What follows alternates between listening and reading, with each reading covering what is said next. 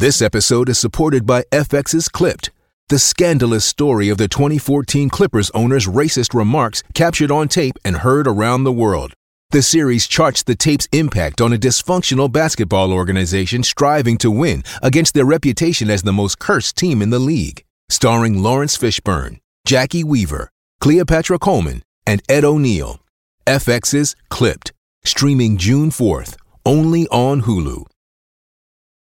Jones! Bowden! He's got it! England have won the World Cup by the barest of margins! Stokes flashes it away through the covers for four, and England have won the match.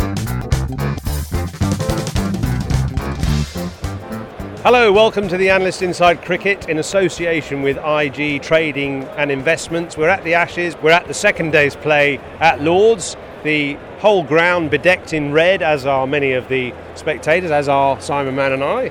Well, I'm sort of pink, actually, and he's red in um, commemoration of the Ruth Strauss Foundation, of course, uh, Andrew Strauss's deceased wife, uh, and it's been a, a brilliant day of cricket, compelling day of cricket. What are the raw numbers, Simon? three hundred fifty-five for nine. I think if you shelled out for your Lord's ticket today, you pretty much got your money's worth. You might have go home tonight and kick a door or two at some of England's tactics in that mm. mad hour. But if you said at the start of the day's play that England would take the last five Australian wickets for seventy-seven and then respond with two hundred seventy-eight for four, I think you'd be pretty happy with that.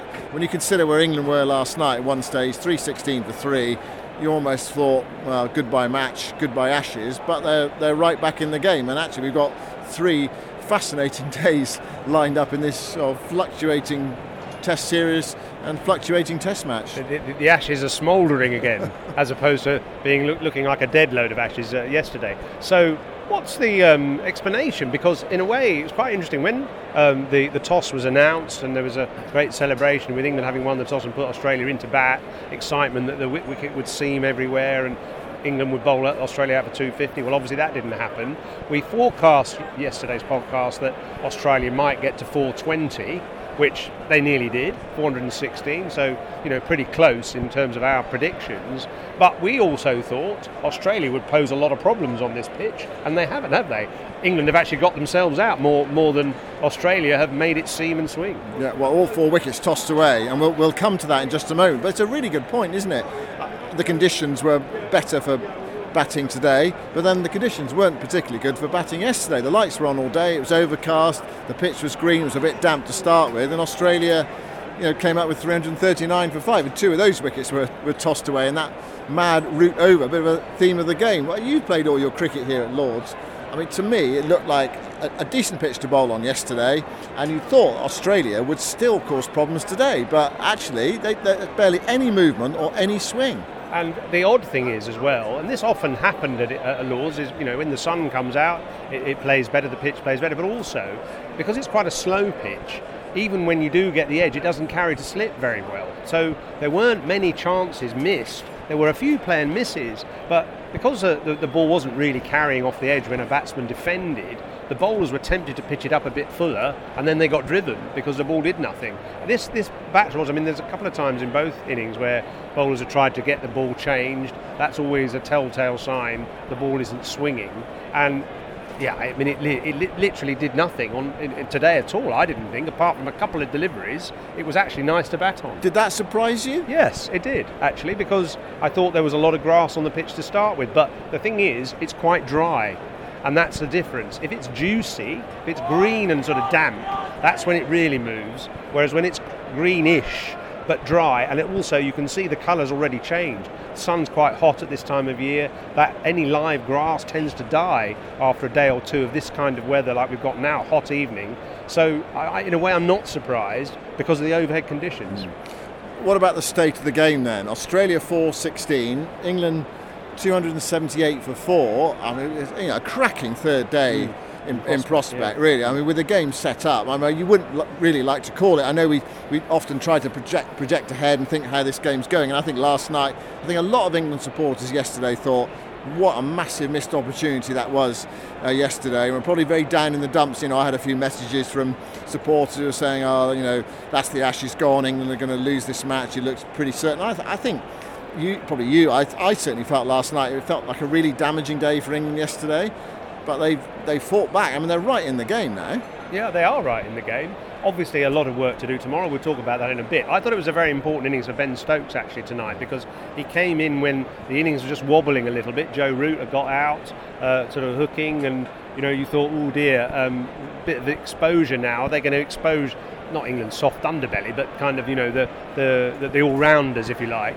And Stokes hasn't made any runs so far in the series. He hasn't batted a long time, for a, for, a, for a, quite a while, has he? So he needed to get his head down today, because there was that sort of almost kamikaze mid-innings, mid-afternoon session where the Australian bowlers were just bowling short of a length, banging it into the pitch, leg theory, lots of men on the hook, and England couldn't stop hooking. Stop hooking. It reminded me actually of that time uh, here against India, that's right, yeah. many years ago, where a lot of English batsmen were bounced out. You know, and Bob Willis famously said, "There's more hookers out there than in Soho or something," um, and England lost the Test match. Mm. But sort of the England that that, that little period of.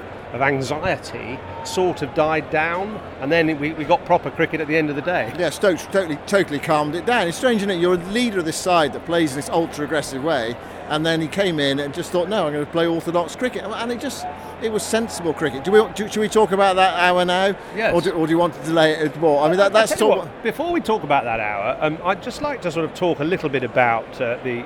the I G Net Games Arena. Well, you had you had a go in it today. I had a go in it today, and you know, we talk about the that this pitch out here, was it going to produce some unplayable deliveries? It didn't, did it? It didn't produce some unplayable deliveries, but I G, the sponsors, have produced this Net Games Arena behind us uh, on the nursery ground, which replicates six great balls from the Ashes. Um, I've repeated what they are several times on this podcast. We sort of know what they are now. We can guess what they are. Certainly, we know it's Shane Warne's ball of the century and a few others. Well, I took took my uh, sort of uh, the, the danger money and went and actually faced them today. And ha- how did it go? So, okay, so I know that... Uh, Mike Atherton made six, didn't he, yeah. when, when he had his go? I think Ebony Rainford Brent yeah. said she made about ten. ten. Yeah. How many did Simon Hughes, former lower order stroke tail end batter? Batting average eleven point five three. Uh, how many did he get? They, well, firstly, before I tell you how many I made, I did say to the, the people running this installation, which is put in by Batfast, by the way, it's soft balls that get fired out of a screen after the run-up. So it, it is quite realistic, actually, the sort of virtual reality of the bowler running in, then the ball that they bowl actually comes out. And they said, do you want medium or hard standard, right? And I said, well, I haven't played cricket for ages. I think I'll have medium. No, no, they said, you've got to have hard. You're an expert. You've got to have hard. You're an expert. You've got to go hard. So I, okay. So I said, oh, okay. So I had to have a hard. The first ball was a brilliant delivery by Pat Cummins, which took the edge. And I had a big drive at it, played and missed. The next ball was Jimmy Anderson's delivery to uh, Michael Clark in a Test match in twenty thirteen, and I managed to get a bit of a bat on it and sort of hit it back for sort of one, I think, it, kind of on the top of the top of the bat. But the one I was really looking forward to was the ball of the century, yeah. and I thought, right, I know how to play this. I know what's going to happen. I know exactly how to do it. So I play, I went back and across, knowing it was going to pitch outside leg stump and then spin across me, because I thought I'd be able to hit it on the up, back sort of past mid on. It gloved me and went over my head. Took off, so it was a pretty nasty delivery, and then a couple of balls after that I managed to hit Mitchell Johnson back past mid on because I knew it was coming into me. I scored six. Are you happy and with I, six? And I, I was happy with six. I watched a few other people have an absolute horror show. So six, level with Athers, happy with that, yeah. Well, that, that's good. The only thing is, Jos, earlier on you told me you scored five, so have you added a bit of V A T during the day? A quick single. It was a quick single which right. didn't come up on the screen. Ah, okay. And I would have, you know, so you, officially you got five, but in your own I, head you got six. Yeah. yeah. Okay. Well, it sounds like it sounds like good fun anyway, to have a go. It, anyway, it is a good fun, and I added six, whatever, hundred pounds to the I G Net Games Fund, which is paying for net facilities to be installed around the country, so everybody who comes to the game have a go in the I G Net Games Arena, because you can add more money to the Net Games Fund. And for more information on the Net Games Fund, go to I G dot com slash investing. So I'm very glad that I didn't actually have to face Glenn McGrath's bowling in the Net Games Arena. uh, because, of course, he has an amazing record here at Lord's. He took eight for on one visit. Of course, he took the famous five for twenty-five in two thousand five to totally knock England's hopes apart after they bowled Australia out for one hundred ninety. So the other day I caught up with him and I talked to him about his art of bowling at Lord's and why he loved it so much.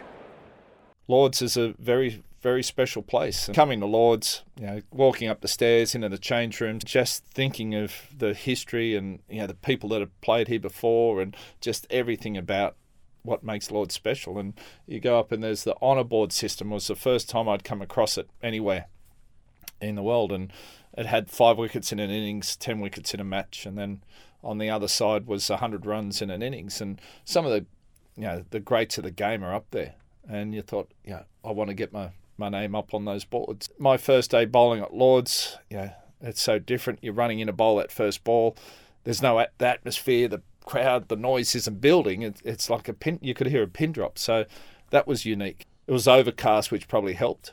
And then that slope at Lord's probably suits my style of bowling perfectly. I could just bowl it outside off stump.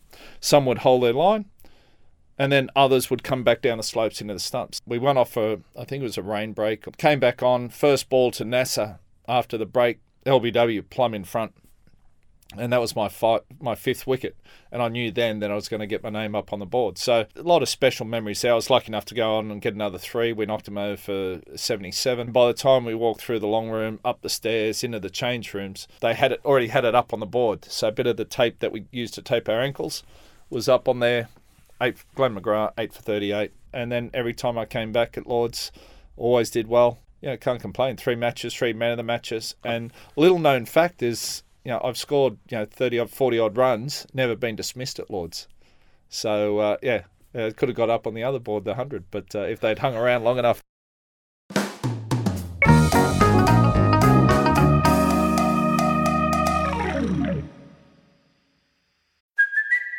It's Kaylee Cuoco for Priceline. Ready to go to your happy place for a happy price? Well, why didn't you say so? Just download the Priceline app right now and save up to sixty percent on hotels. So whether it's Cousin Kevin's Kazoo Concert in Kansas City, go Kevin! Or Becky's Bachelorette Bash in Bermuda, you never have to miss a trip ever again. So download the Priceline app today. Your savings are waiting.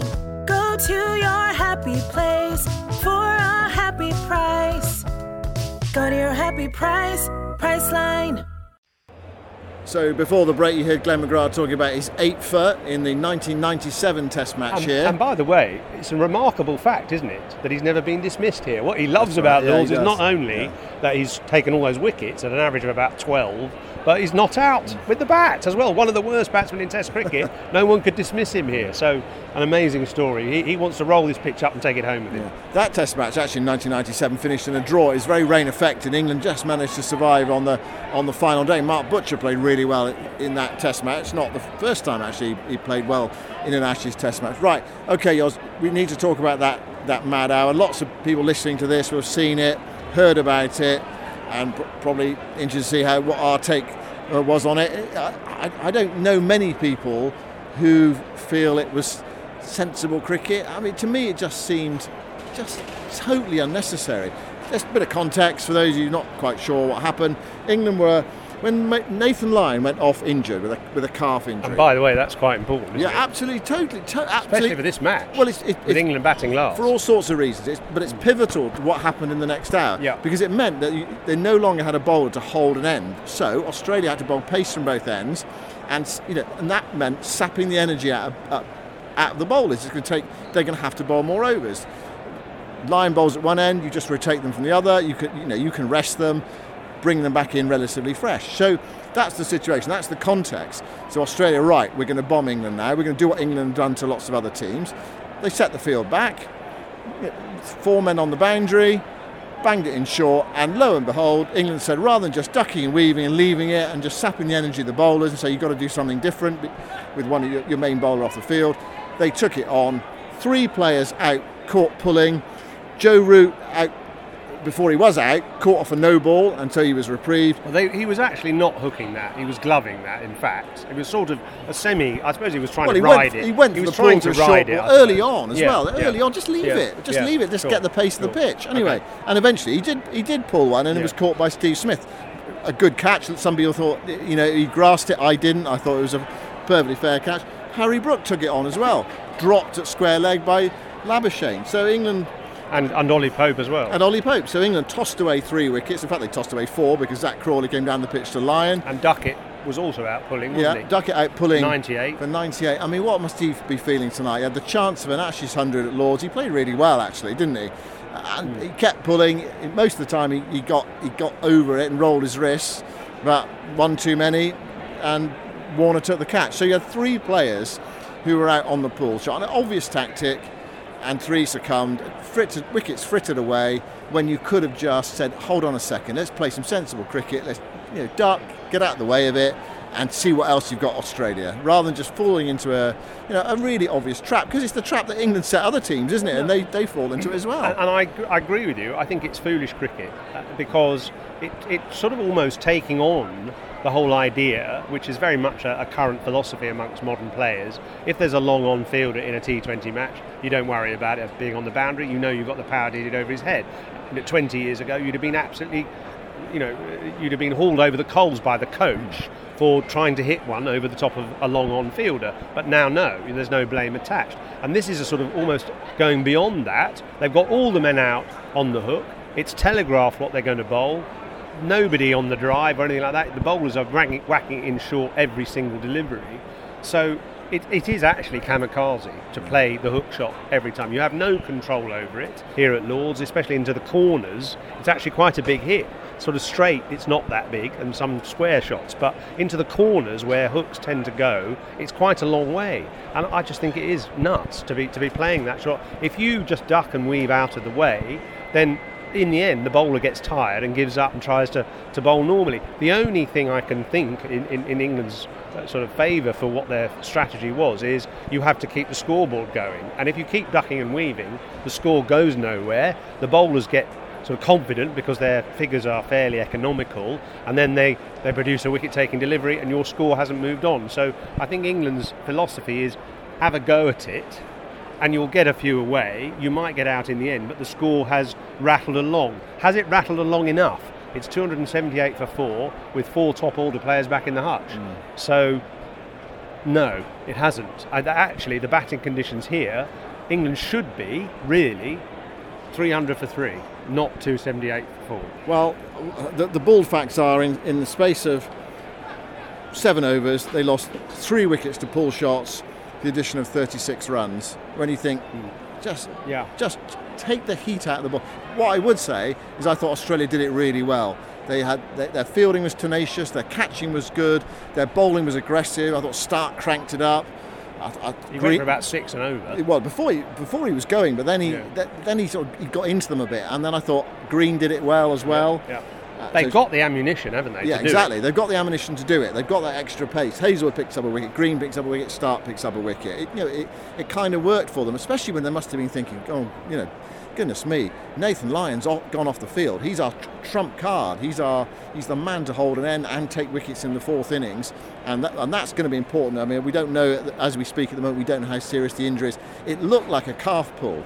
And if it's a calf pull, well, he's not bowling again in this match. He's probably not going to bowl in the next match. He might not even be bowling again in the Ashes. It's a bit premature. It's but uncanny, isn't it? In his hundredth consecutive yeah. test that he's he's finally got injured. I mean, I, I, I think it's it's it's baseball gone wrong. That really England's yeah. tactics. I think they've.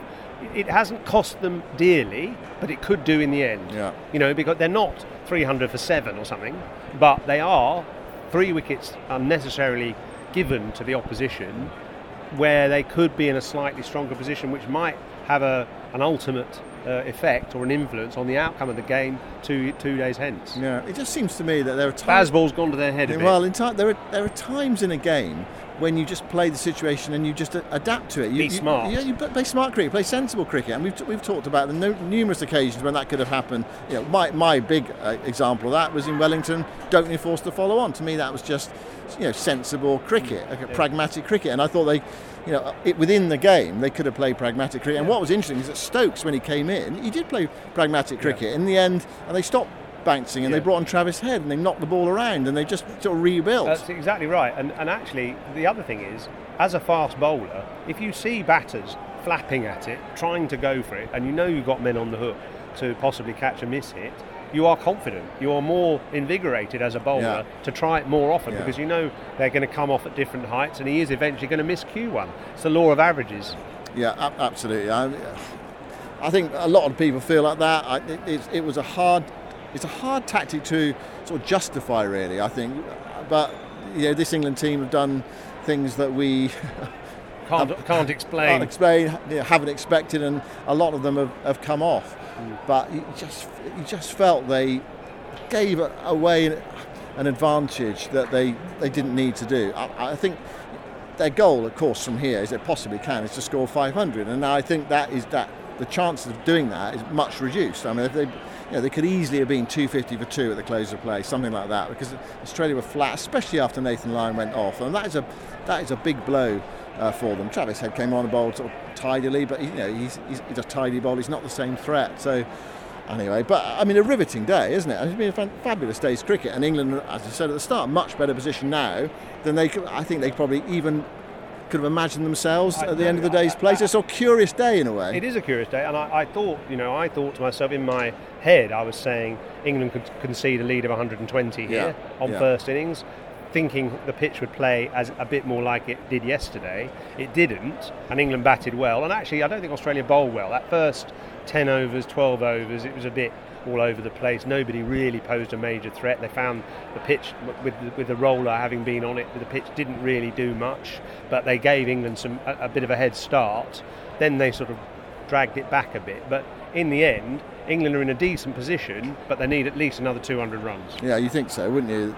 They, they'd love a lead, a, a, you know, I don't know, fifty lead minimum, really. I mean, you'd love one hundred if, if absolutely possible. That's getting quite greedy. Score five hundred sixteen, not impossible. Still Bairstow to come. Bit more of a tail in this Test match.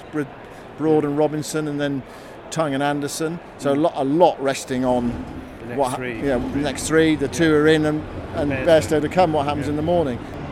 We should go back to the start of the day and, and look at the end of Australia's innings. How, how did England bowl this morning? There was the inevitable Steve Smith one hundred. We said last night, he just felt, you know, it, it felt almost inevitable since the time he he stopped by the rope before he walked on the ground uh, yesterday. No surprise that he got there. Lovely shot through extra cover to, to bring up his one hundred. How, how did England bowl? Did, did Australia fritter things away? I think they did. I, I, I thought England bowled okay. I thought Broad was decent from the pavilion end. Uh, he got a good ball to, to get rid of Alex Carey on review. I thought uh, Mitchell Stark played a pretty lazy shot against Anderson, who wasn't looking that threatening. It was quite an interesting little period when Anderson from the nursery end was bowling to Smith in the nineties. He was on ninety-nine for a few balls, and Stokes shuffled the field around and made Smith a tiny bit nervous, slightly more frenetic than he normally is. Uh, he eventually got that lovely drive away through the covers and got to his one hundred, his thirty-second Test one hundred. It's quite an amazing achievement, really, isn't it? I mean, what? It's just a sort of extraordinary player. I heard Ricky Ponting on commentary saying, uh, I don't know any country that has really worked out how to get him out. Yeah. Who who has got the answer to Steve Smith? No one has actually. And actually, I looked down the list of bowlers who dismissed him uh, for more than once or twice. Jadeja and um, Ravi Ashwin have both dismissed him eight times, but in about twenty-odd attempts, twenty-five attempts, and he's averaging in the thirties against them, which is low for him. The only bowler I, I could find who's dismissed him a few times with an average of less than twenty-five was uh, Kagiso Rabada, who's dismissed him four times in nine innings, three times caught wicketkeeper, caught mm. behind, and he's only averaging twenty-one against Rabada. That's the lowest I could find. All the others, forty, fifty, sixty, seventy, eighty, no one has really found the answer to him, because actually he watches the ball like a hawk, as you were saying yesterday, even in as the non-striker. He's worked out a method. He actually has a very, you know, his bat face comes down very cleanly.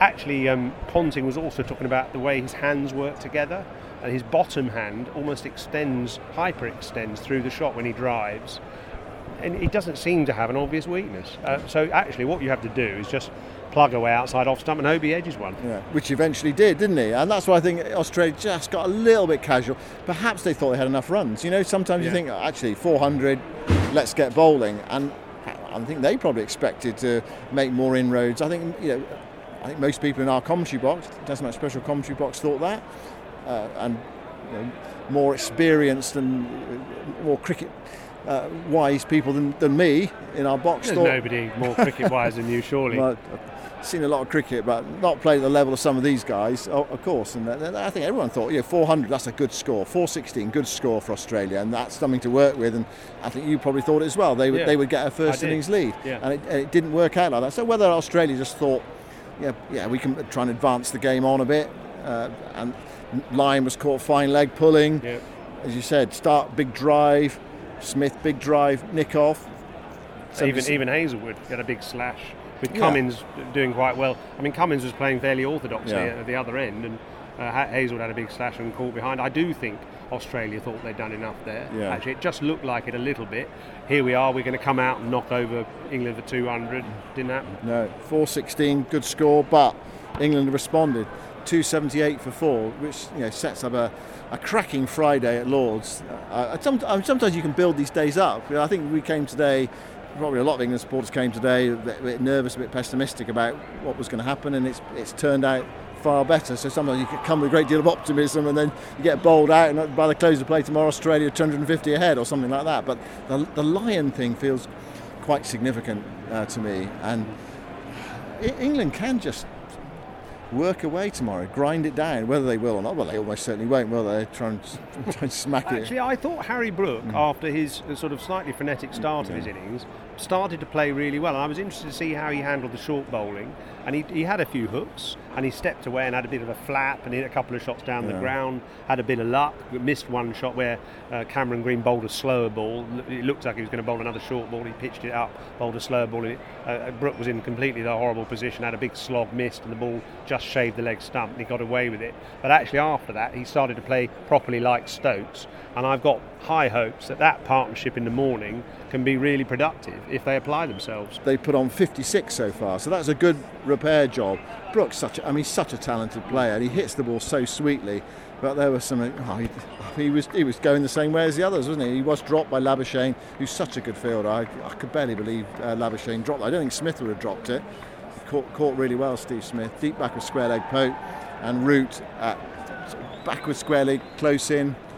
Uh, he's, su- he's such a good fielder. I thought Australia were tenacious. I, I, I take my hat off to them because it's a big blow when they lost uh, Lyon. Anyway, another frantic, mad day. Uh, but now the challenge is Simon Mann in the Net Games Arena tomorrow. Uh, well, come on, I'm going to get you there, and I'm going to tell you how he got on. I well, hope you get a lot less than me, and I reckon you will. Well, I, I, I'd quite like to have a go. I just got to find the time, because you can't. It's hard to nip away and take your eyes off it what's going on in the middle. Does it? One over, okay. Six balls. Okay. I'm going to line it up tomorrow. Okay. So, well, listeners, I've look forward to that as much as you are going to look forward to the next stage, the next instalment of England against Australia. I have got a dodgy hip. I won't be able to play off the back foot well, with any surety. The front foot. Just use your hands. Get your hands through the ball and you'll be fine. Look, we should go because we've got other things to do. I'm sure you have. And anyway, we're looking forward to tomorrow. So we'll speak to you then. Yeah, thanks very much for listening. Fascinating day tomorrow. Let's hope this test match continues to enthrall, delight and perplex us. Goodbye for now.